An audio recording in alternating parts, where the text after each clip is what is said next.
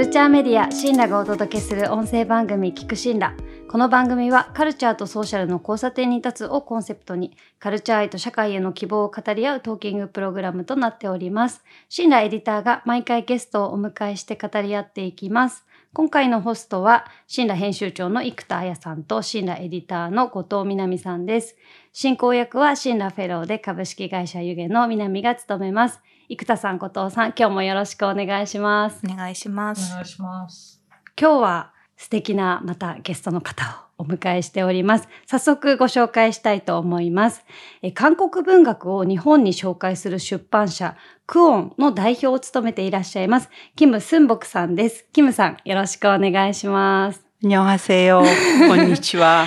にょはせよ。ようこそ、聞く信頼へよろしくお願いします。ちょっとキムさんのことを私からご紹介しますね。えキムさんは1991年に日本にいらっしゃいました。来日されました。2007年に韓国関連書籍の出版社クオンを設立。ハンガンさんの菜食主義者を皮切りに、これまでたくさんの韓国文学を日本に紹介されてきました。2015年には神保町に韓国語原書書籍や韓国関連本を専門に扱うブックカフェ、チェッコリをオープンしたほか、え韓国の本について様々な情報発信を行っている一般社団法人 K-BOOK 振興会の理事も務めていらっしゃって、K 文学の普及に貢献していらっしゃいます。ね。はい。K 文学楽しいですからね。楽しいですよね。今日はそのあたりをいろいろあのお伺いしていきたいと思います。えー、今日、あの、テーマなんですけれども、日本でも大きな話題となりました、チョ・ナムジェさんの82年生まれ、キム・ジヨン。皆さん覚えていらっしゃいますか？はい。もちろん。もちろん読みましたね。うん、一大旋風でした。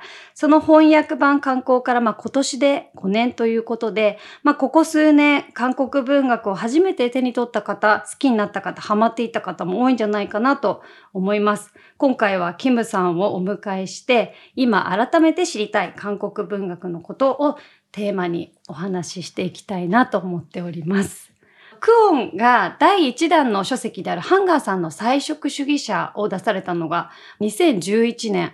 私この本本当に大好きで、ちょっとまた後でお話ししたいんですが、はい、ただ私この本を読んだのは実は2019年とか2020年で、うん、まさにそのキム・ジヨンを読んだ後、韓国文学にちょっとハマって、その流れの中で読んだという感じだったんですが、これを2011年にあの日本で出版された時点で、キムさんはもう K-POP の次は軽文学が来るんだというふうに、まあ、軽文学という言葉をある種作られて、あの予見をされてきたそうなんですが、その予感とか予見っていうのは、どんなふうに浮かび上がってきたものだったんでしょうか？実は、あの、うん、私自身韓国で大学を卒業して日本に来てるんですけれども、小学校から日本のアニメ見て、翻訳されている漫画読んだり、日本の雑誌、もう高校の普通の私たちの教室で、のんのとかが、回し読みをしていたんですよ。のんの。なんか読んでた。読んでましたね。読んでました。はい。私たちもそれを読んでいて、で、もう J-POP ですよね。日本の歌を歌ったりしていて、大学に入るんですけど、その88年、89年、90年度に日本の小説が人気になるんですね。うん、なので、その普通のサブカルチャー、歌やファッションやそういったものから文学まで来るのはちょっと時間がかかっているのを私は経験しているし、うん、それで日本に留学をしていて、ヨン様が出てるのが2003年、うん、今年韓流20周年というので、2003年、韓国ドラマ、映画、うん、そういったものがすごく人気ですよね。あの、なのでちっちゃい時に自分が見たこの文化を受け入れ方が、日本の人たちが韓国の文化を受け入れるスタイルと似て、似てるなと思ったんですね。うん、なるほど。あ、じゃあ次は文学、小説とか読まれるようになるんだなっていうのは、ちょっと予感しましたね。まあ、そういうことがあったので、K-POP の次は K 文学だというフレーズを作っていて、うん、あ、チラシとかいっぱい入れましたね。なので、私の発見じゃなくて、その文化の、異文化の流れっていうのはそういうものかなと思いましたね。なるほど、うん、そういうことだったのか。うんうん、でも、それで K-POP の次は K 文学が来るという、まあ、ある種のこう宣伝文句とかスローガンを作って、実際そのムーブメントを作っていかれたっていうのはすごいですよね。必ず来るものだと思っていたので、来るにはやっぱりものが読めるものを作っておかないといけないと思っていたので、うん、えっと、出版社を立ち上げて、ハンガンさんから次々出しましたね。なるほど。というふうに綺麗に収まるんですけど、実は。確かに。後から語ると綺麗に聞こえるけど。えっと、日本の出版社さんにすごく提案をしたんですね。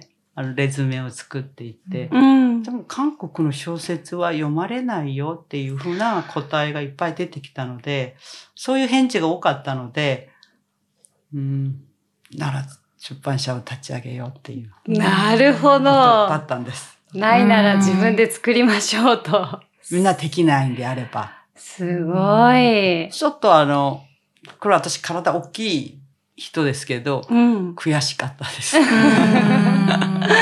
なるほど。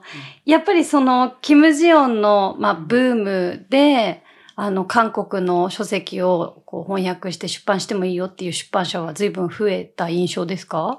金ジヨン以降本当にブームになりましたね。あの、みんな本出したいという、そういう出版社の編集者多くなりました。金ジヨンのおかげもあるんですけれども、PTS とか、韓国の K-POP アーティストたちが読んだ本とか、うん、まあ、日本の出版界で新しい言葉が作られたんですね。あの、PTS 本っていう。あ、BTS 本。BTS が読んだものとか。カテゴリーになってカテゴライズになっていって、ものすごくそれは売れる？なので、そういう、出版社の編集者から、そう、PTS が読んだ本を紹介してほしいという。そういうリクエストも多くなりましたね。確かに RM さんとかね、うん、あの、うん、インスタとかで何か紹介してくださるとそれがすごくブレイクするみたいなのは、ね、まあ本に限らずいろいろ。なるほど。しかし、キム・ジヨンから約5年ですよ。うん、どうですか？お二人。いや、えまあ5年も経ってるんだっていうのをちょっと改めて感じますよね。うん、当時の衝撃とか？いや、そう、すごかったですよね。だから発売が2018年の12月、日本で発売されて、うん、その時あのちょうど東京医科大の女子の受験生が一律減点されていたっていう不正入試の問題が発覚して、みんな怒りまくったじゃないですか。うん、で、その直後に発売されたっていうのもあって、うん、もうみんな読んだと思う、そのニュースに、あの怒りを感じた人は、私もそうだったので、だからす、すごかったですよね、なんか。うん。うん。本当に。そう。流行ってた。そう、タイミングがすごいなって思って。うん。うん、確かに。後藤さんどうですか？そうですね。でもなんか、韓国文学としてとかじゃなくてもみんな読んでるって感じが、うん、あ、そうかも。確かに、確かに。うん。その後映画もあったと思うんですけど、うん、翻訳された斎藤真理子さんが多分どこかに書かれてたのか、なんか、すごい語りたくなる本だみたいなことをおっしゃっていて、うん、確かにそうだなと思って、本の構成がなんかこう、バイオグラフィーっぽいので、うん、みんななんか自分の話だったり、自分のお母さんの話だったりとかを重ねて、読んで、こう、広まりやすいものだったんだろうなっていうふうに思いました。うん、そうですね。あの、書き方がそうです。なんか、タキュメンタリー、ルポを読んでいる感じがしたりしますよね。確かに、カルテのスタイルですもんね。あの、キム・ジヨンがかかっているお医者さんのカルテというのを私たちが読んでいるという独特の文体でしたし、日本語版の表紙もすごく印象的でしたよね。表紙すごいですよね。顔のない。顔のない。はあ、思い出してる。思い出して、ああ、でもそれから4年半、5年が経つんだなと思うと、なんかあっという間だった気もするし、変わってないこともまだまだ多いなと思ったりするんですが、キムさん自身はこの、まあ、いわゆるキム・ジヨン旋風だったり、BTS 本のヒットみたいなのは、なんかどんな風に受け止めてたんですか？やっと来たかみたいな感じですか？やっぱりそれはありましたね。あの、なので、キム・ジヨン韓国語で検索で私は読んでいて、あ、これが日本に来たら文学のヨン様だっていうふうな、うんあの予感またしましたね。へー。軽文学のヨン様はこれだっていうふうにしていたら、そうなってました。本当に読み通りに。そして、あの、ハンモットから、日本のハンモットからその言葉使っていいのかっていう編集者から電話がありました。確かに。キャッチコピーがやっぱ上手いんでね、キムさんは。でも本当に、実は、あの、こうやって自分が出版社を立ち上げてやりながら、文学にもヨン様が欲しい。それは何ってずっと探していましたね。なるほど。で、それがキム・ジョンでした。はい。ああ、面白いですね。探していたので。うん、なるほど。そっか。さっき、キム・ジヨン以前は韓国の本を日本から出版するよっていう出版社さんがいなかったので、であればということで、自ら立ち上げたというお話されてたんですけど、この一冊目がハンガンさんの菜食主義者という本で、これ、ちょっと聞いてる方で読んだことない方いたら、本当に読んでみてほしいで、私、本当大好きな作品なんですけど、この後ね、あのー、日本で出されたのが2011年ですけど、2016年にはアジア人初のブッカー賞も取られて、ね、本当に国際的に評価もされた本なんですけど、一冊目これでいくぞと決めた理由とかきっかけとかぜひ知りたいです。出版社を立ち上げて、出版社実は2007年に立ち上げたんですね。うんうん、でも日本で出版をしていくのには、やっぱりいろんな、あの、コネクション、つながりというのが必要ですよね。うん、あの、取り次ぎ店とのことや、あの、印刷会社とかそういうもろもろのものもあって、最初は仲介をしました。エージェントの仕事をしていて、で、自分が出す本のリストアップをずっとノートにしていて、読んだものを点数つけたり、で、一番点数が高かったものが、ハンガンさんの菜食主義者。で、それぐらい私にとってもすごい作品でしたし、で、それを訳してくれ、翻訳してくれたキム・フナさんも同じ感覚でしたね。なので、菜食主義者が一番ですね。私たちにとってはチェロ1として出しました。そのチェックリストの項目がすごい気になります。確かに。どうやって、どういう基準でね、これだけもう本当日韓に限らずいろんな文学読まれているキムさんは何をなんか評価軸にされているのか。うん、やっぱり私にとっての文学といえば文体ですね。あもちろん他の皆さんもそれぞれの,、好きな項目あると思うんですけど、やっぱり文体、うん、その後ストーリーですかね。うん、なるほど。うん文体っていうのは、なんかもうちょっと詳しく聞くとどういうことですか？えっと、難しいね。うんえっと、ハンガンさんの文章ですと、あの、断言しないけど、描写やそのもので、あの、断言しているように私たちに思わせる、その雰囲気作りをちゃんとしている。うんその力がありますよね。うーん。うまく説うん明がでもできてないですすね。ごく、え、うんそんなことないでうんす。すごくよくわかります。え、後藤さんもハンガンさん好きですよね。すいません、なんかドンチューみたいな聞き方をしてえでも、しかも私も菜食主義者が初めて読んだ韓国文学かもしれないうん。うんですね。えー。本当になんか衝撃いや、うん衝撃ですよね。それこそ文体もやっぱりなん、なんですかね、すごい、こう、クールというか、かっこいいなっていう、もう話の内容ももちろん結構衝撃的ではあるんですけど、本当になんかすごい本を読んだっていう。感じがしまし連作なんですよね。あの、3作品が。そうですよね。うん一個一個異なるけど繋がっているので、でもそれの最初のものを読んだ時に、あ、これは世界で通用するもので、小説が好きな人にはう。もうんみんなハマる。うーん。韓国のものであるんだっていう自信がすごく私はありましたね。へなので、それで、あの、クオンで出す本として、あの、初めての韓国文学、えー、違った。新しい韓国の文学シリーズの中で、ハンガンの彩色色紙を入れ入れたかったんですね。でも本当に、それは見事に、日本の読者は答えてくれましたね。あの、書評に大体朝日新聞とか共同通信の書評に載ったので、日本全国に広まっていて、うん、みんな読んだっていうはがきが来たり。うんうん、わあ、すごいですね。嬉しかったです。新聞の書評欄って、ほんとすごいですからね。たくさんの本が新聞社に届いて、その中で目についたものを、そうです、そうです。書評委員会で読むって言ってましたね。うん、なのでめっちゃ余談なんですけど、本当にあの新聞の書評欄は、私何の回し物って感じなんですけど。回し物感すごい、そう、あの、信頼できます。うん、はい。あの、何の回し物かわかんなくなっちゃったんですけど。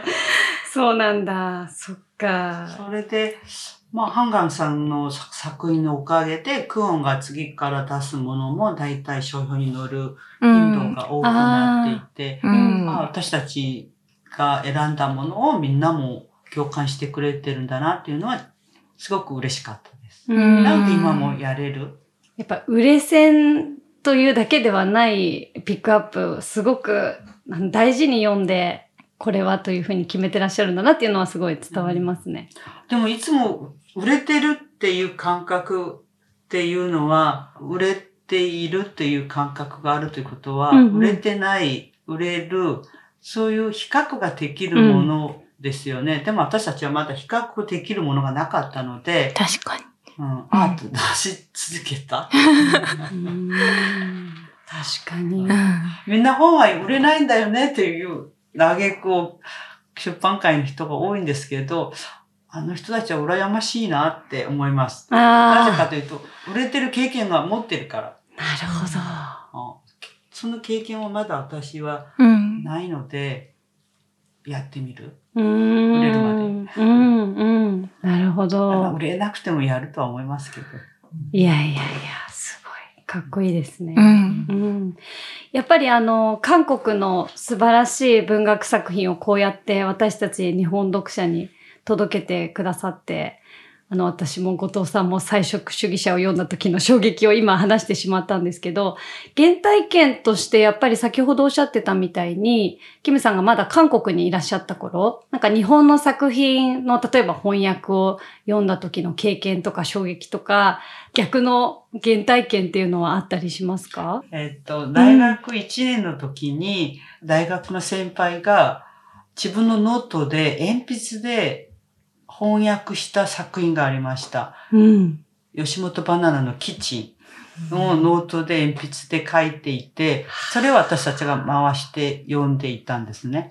で、彼はちっちゃい時に日本に住んでいたので、日本の小説を普通に読める力があった。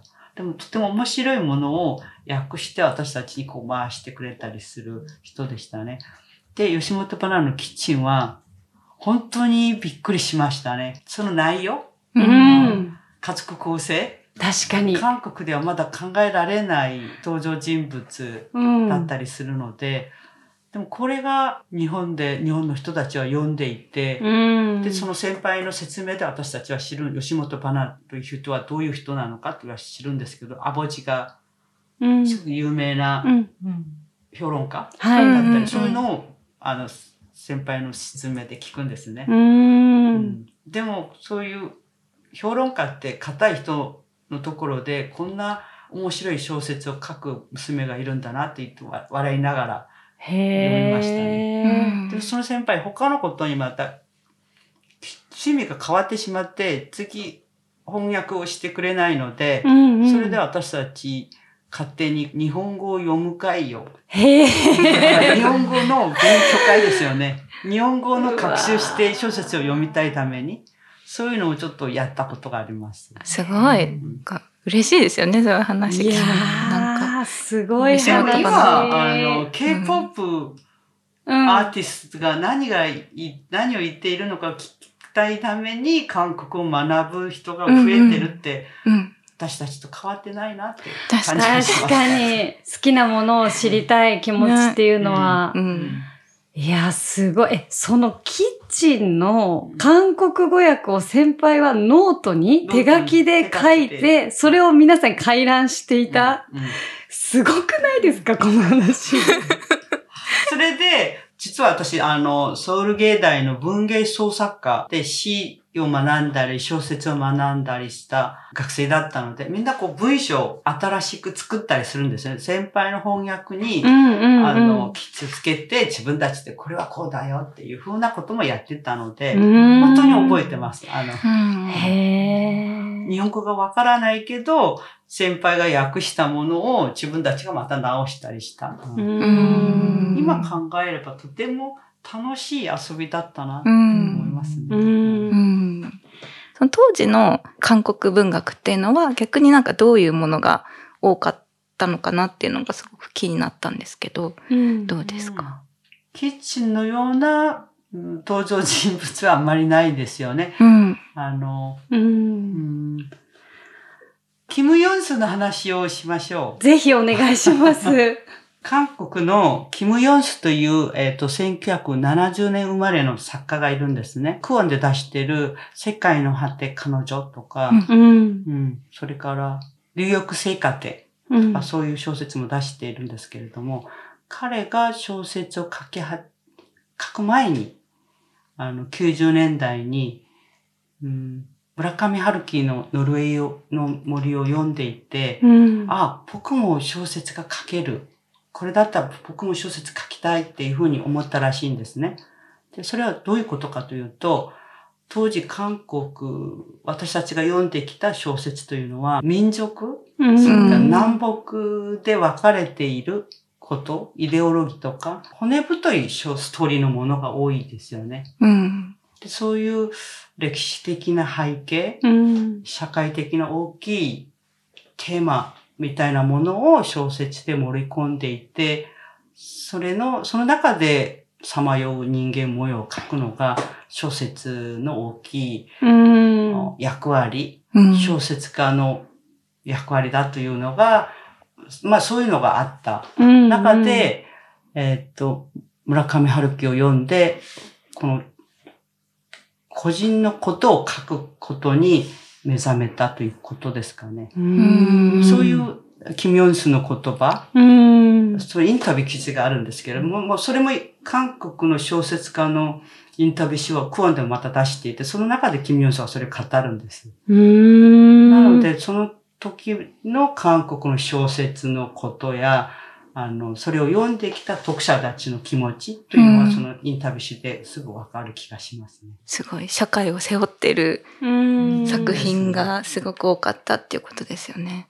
そこに村上春樹さんの本を読んで、こんなに個人の パーソナルな小説っていうのがあるんだっていうところが、一個衝撃になったっていうことをだと思うんですけど。内面世界の、ね、内面世界がこんなに書いていいのかという。うん、個人体験とか。うん。うん、いや後藤さんどうですか？そうですなんか今の、私結構最近の若い韓国の小説家の方の本、多分20代とか30代とかの方のを読んでたりするんですけど、なんかそういう方だと結構個人の話を今はされてるのかなとか思ったりするんですけど、うんうん、そこやっぱり世代で、こうそういう村上春樹とかの影響を受けて変わってきたりしてるんですかそうやって変わってきてますよね。なので、でもその文学が一番遅い気もしますよね。そういう、こうを語る、こうを表現するっていうことは、音楽はもっと早くできていて、文学が一番後に気がします。で、あの、村上春樹さんの影響を受けたという、いう、直接言う有名な作家さんたちも多いですね。すごい。あの、その文体はストーリーの意味じゃなくて、こう語ることで、そういう発言をしてる気がしますね。うん。確かに。面白いですね。うん、なんかそういう韓国のやっぱり社会を背負ったこう書きっぷりに、なんか日本の読者は逆に憧れるようなところもあったりするので、今の若い人たちも、金ニョンスもそうですし、ハンガンさんもそうですし、個人のこと言いながらも、その、書きながら、社会の、社会性のあることとか、歴史性を必ず持ってくるのが、韓国文学のちょっと特徴でもあるっていう皆さんおっしゃってますよね。うん。うん。うん、なので考えてみたら、うん、昔はその日本のこう的な個人を語る日本の文学に憧れていた。でも今、日本の若い人たちは、そういう社会性や歴史性を織り交ぜた小説にまた憧れている感じの、この、この流れ？そうですよね。面白いなって思いますね。うん、確かに。内面だけをちょっとうじうじ書かれても物足りないかもしれないですねという1、ごめんなさい、読者の意見です。なので、確かにいい意味でそうやって、バナナさんのキッチンがあちらへ渡り、うん、ハンガンさんの菜食主義がこちらへ渡り、読者が両方のものを読む、作家も両方を読むっていうことで、なんかいい混じり合いが起きてきた近年だったのかなっていうのを今、キムさんの話を聞いて思いました。お時間があの迫ってきたので、今日はこの辺りにしたいなと思っております。次回も引き続きキムさんをお迎えして最新の韓国文学についてお話を伺っていきたいと思います。キムスーモクさん、生田さん、後藤さん、今日はありがとうございました。ありがとうございます。감사합니 다。 カルチャーメディア、シンラがお届けする聞くシンラ、月曜夕方17時に配信しています。次回もお楽しみに。